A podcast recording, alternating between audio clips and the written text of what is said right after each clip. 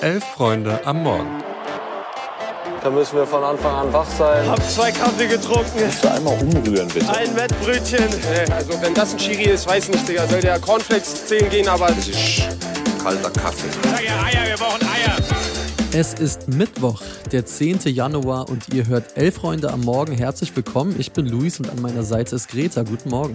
Guten Morgen, Luis.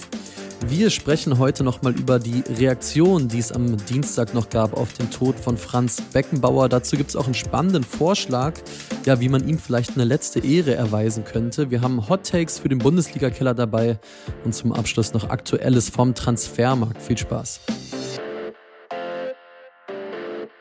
Ja, auch am gestrigen Dienstag hat der Tod von Franz Beckenbauer natürlich noch das Geschehen im deutschen Fußball bestimmt. Dabei kam auch ein wirklich spannender Vorschlag, wie ich finde, auf den Tisch. Und damit meine ich jetzt weniger Karl-Heinz Rummeniges ja durchaus ja auch nachvollziehbaren Wunsch, eine Trauerfeier in der Münchner Allianz Arena abzuhalten. Er habe sogar bereits mit Uli Hoeneß dazu telefoniert, deswegen sollte die Sache jetzt eh geritzt sein.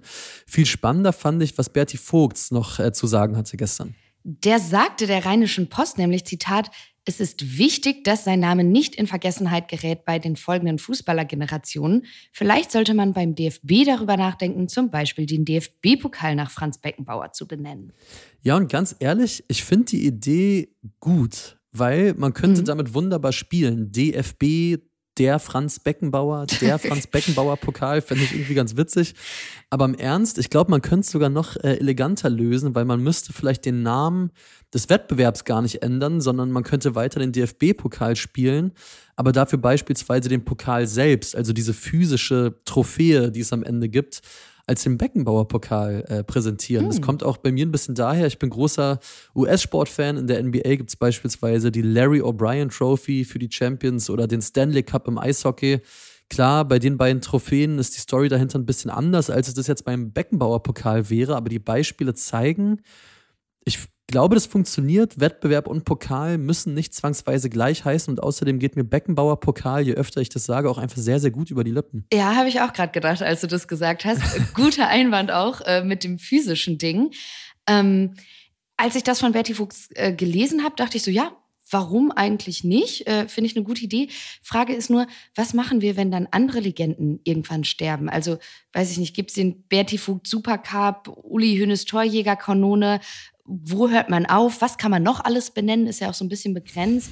Äh, aber ich bin mir sicher, mindestens die ein oder andere Straße und vielleicht ja auch irgendwie ein Block in der Allianz Arena wird dann Beckenbauers Namen tragen. Ich muss sagen, ich bin generell für so ein paar mehr eher erweisende Bräuche im Fußball. Ich weiß auch nicht, was das äh, ja. in mir ist. Ich habe das im Themenfrühstück auch schon öfter gesagt und wie er eben schon mal angedeutet, ich bin US-Sportfan, Basketballfan und ich finde das sogenannte Retiren von Trikotnummern genial. Also, dass gewisse Trikotnummern nicht mehr vergeben werden, wenn Spieler große Dinge mit diesen Nummern geleistet haben. Zum Beispiel die Nummer 8 von Kobe Bryant bei den Los Angeles Lakers oder Dirk Nowitzkis 41 bei den Dallas Mavericks.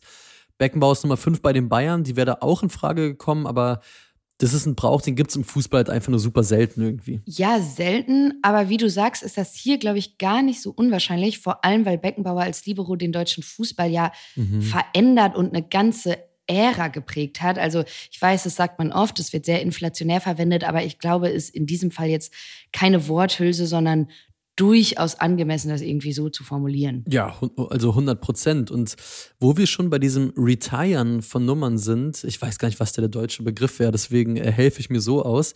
Noch eine kurze Quizfrage an dich und auch an euch alle da draußen.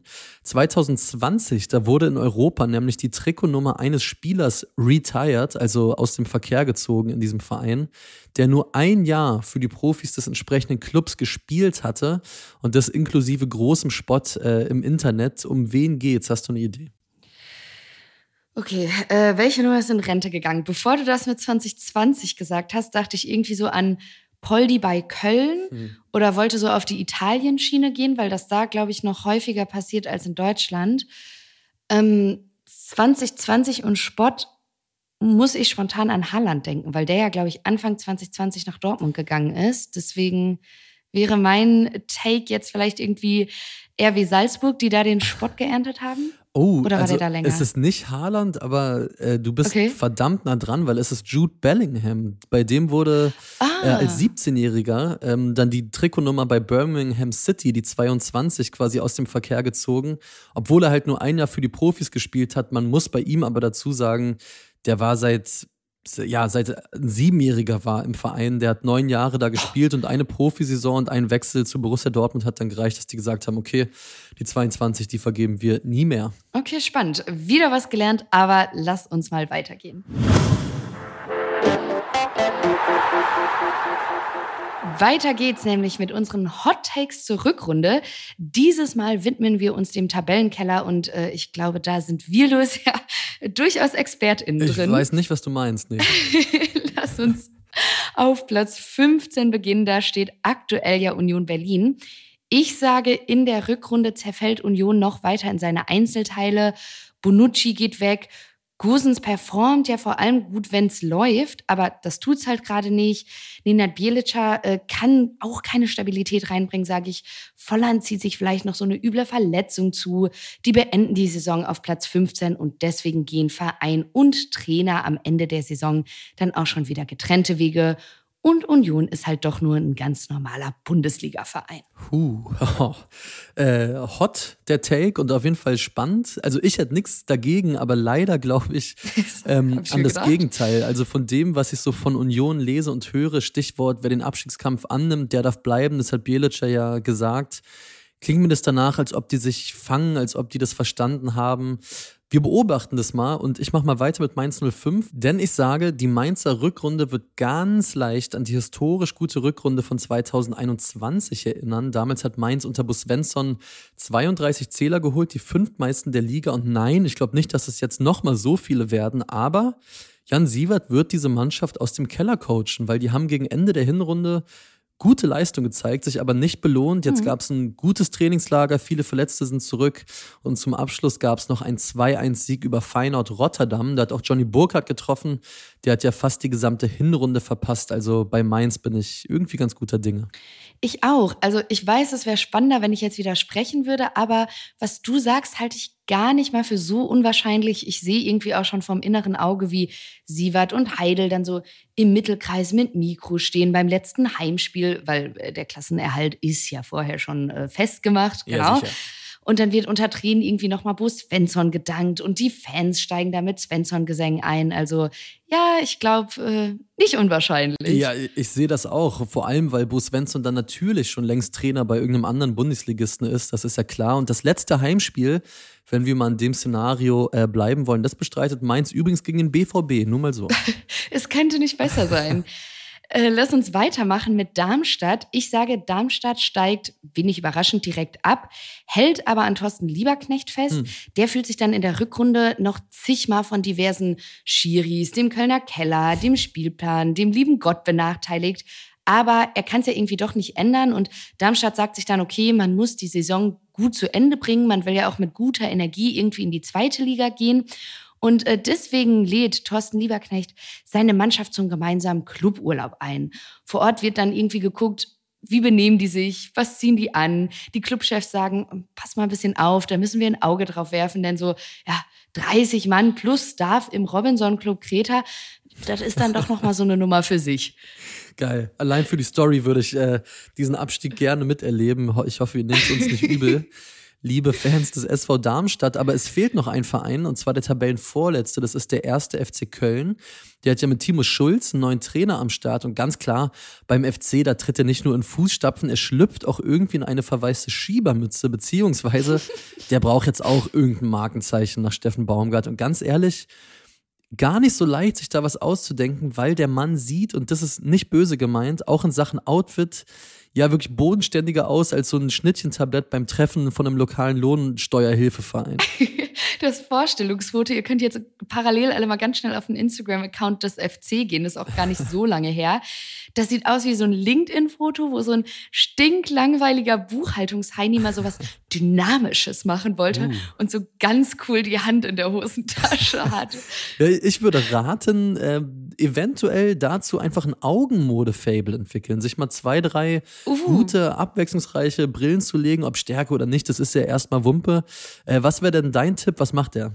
Ja, äh, Brille finde ich schon mal gut. Ich kann mir auch so einen Ring vorstellen, so einen groben. Mhm. Oder seltsamerweise auch einen Gehstock. Also Gehstock. so einen coolen, der, ja, so einen coolen, der ausschließlich für den Style da ist. Mhm. Dunkles Holz, Ornament. Oder ich weiß nicht, vielleicht ist es doch irgendwie zu mysteriös und cool für so einen Buchhaltungsmenschen. Vielleicht auch einfach eine Flickflack-Uhr. Wir sind gespannt, oder er treibt wirklich Normcore als Modetrend auch in der Bundesliga nochmal auf ein, auf ein neues Level. Wir werden es sehr gespannt beobachten.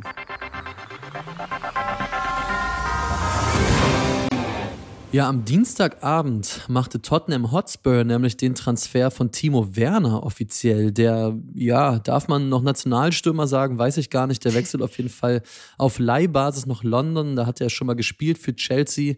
Und das Ziel des Deals ist es, das sagen alle Beteiligten auch ganz offen, ja, dass sich Timo Werner noch mal mit mehr Einsatzzeiten für die EM in Deutschland empfehlen darf. Vielleicht darf man dann ja bald wieder Nationalstürmer sagen. Er wird ja bestimmt mit Bundesjule vorher gequatscht haben und nach Rat gefragt. 100 Prozent. Und wir gehen mal noch weiter rein in Gerüchte, die es noch gibt. Und los geht's bei den Bayern.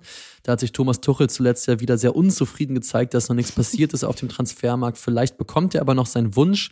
Denn laut Fabrizio Romano sind die Bayern an Innenverteidiger Kevin Danzo dran. Genau der Kevin Danzo, der auch mal in Augsburg und Düsseldorf gespielt hat und jetzt ja seit Jahren schon in Lens tolle Leistung zeigt. Außerdem könnte von PSG äh, Nordi Mukiele zu den Bayern wechseln. Der soll nämlich ja die auserkorene Wunschlösung für die Rechtsverteidigerposition sein. Ja, was Neues in der Verteidigung könnte es auch bei Union geben, zumindest wenn ein aktueller Innenverteidiger bald wirklich weg ist. Der Kicker berichtet, dass Kevin Vogt von der TSG Hoffenheim die Lücke schließen könnte, die Leonardo Bonucci bei einem Abgang hinterlassen würde, haben wir ja gerade schon angedeutet. Eine Ablöse für Vogt wäre fällig, denn der hat noch in Hoffenheim Vertrag bis 2025 definitiv nicht zu Union wechseln wird Robin Koch. Hm. Der war ja von Leeds nach Frankfurt ausgeliehen, hat jetzt aber ganz fest bis 2027 bei der Eintracht unterschrieben. Ja, eine schlechte Nachricht, die gab es derweil noch für Bayer Leverkusen, weil Victor Boniface, der verpasst nicht nur den Afrika Cup, sondern fehlt laut Clubangaben bis voraussichtlich Anfang April. In den kommenden Tagen soll er operiert werden, nachdem er sich ja eben diese Muskelsehnenverletzung im rechten Adduktorenbereich zugezogen hatte ja, wohl dem, der einen Patrick Schick in der Hinterhand hat. Das ist ganz bitter. Natürlich gute Besserung an dieser Stelle. Ich glaube, das einzig Gute daran ist, wie du sagst, Bayer hat diese Afrika-Cup-Rotation schon geprobt und das ein mhm. oder andere Ass noch im Ärmel. Deswegen, ja, bin ich mal gespannt. Ich glaube, Luis, das war's mit uns beiden für heute. Jo. Ich wünsche dir und euch, liebe Hörerinnen und Hörer, einen guten Start in den Tag. Wünsche ich euch auch. Macht's gut.